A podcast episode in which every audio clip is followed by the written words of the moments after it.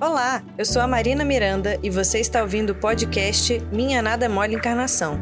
Para saber mais, acesse o canal da FEB TV no YouTube, Instagram e Facebook.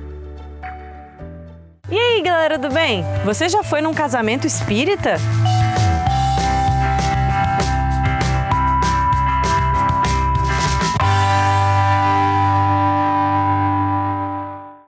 Pois é, a realidade é que você nunca foi num casamento espírita. Mas eu fui no casamento de um casal lá do centro, eles casaram no civil, o presidente do centro fez uma prece e depois teve até festa. Ah, sim, então foi um casamento civil com uma prece e uma festa. Acontece que no Espiritismo, ainda que as pessoas chamem de casamento espírita, nós não temos rituais ou cerimônias.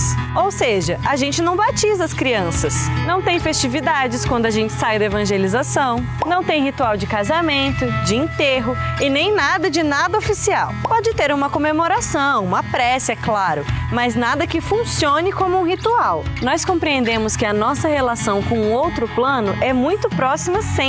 Os espíritos que nos amam e Jesus estarão sempre conosco, ainda mais nesses momentos importantes. Mas por isso, por ser uma proximidade natural, não precisamos de cerimônias especiais e nem alguém específico que abençoe este momento. Claro, elas não fazem mal, só não são necessárias. O casamento, por exemplo, é uma união de duas pessoas que se amam.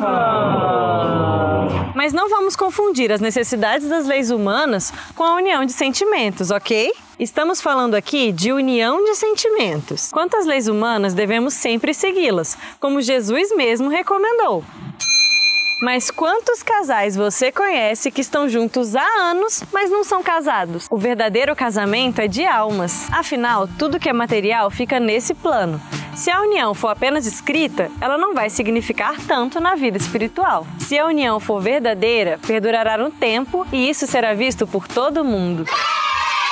Mas pode comemorar? Claro que pode. Pode ter festa? Também pode. O Espiritismo não proíbe nada. Então fique à vontade para celebrar do seu jeito. O que importa mesmo é que aqueles votos sejam verdadeiros e durem por muito tempo. Que o dia a dia do casamento seja repleto de união e companheirismo. E que entendam que juntos a encarnação deva ser mais leve e feliz. A doutrina irá ajudar o casal no dia a dia, a seguir melhorando e aprendendo juntos, dando valor à família, incentivando a exercitar a benevolência, a renúncia e a pensar no outro antes de si. Nós não achamos ruim a cerimônia, tanto que muitos espíritas fazem uma festinha, casam no civil e utilizam da prece como uma forma de agradecer por um momento tão feliz em suas vidas. Mas não é correto chamar isso de casamento espírita, tá bom? Ah, e não precisa ser o presidente do centro ou um grande palestrante para fazer a prece, não, viu? Todos nós podemos nos comunicar com Deus. E mais uma vez, o que vale é o sentimento. O amor é o verdadeiro sentido disso tudo.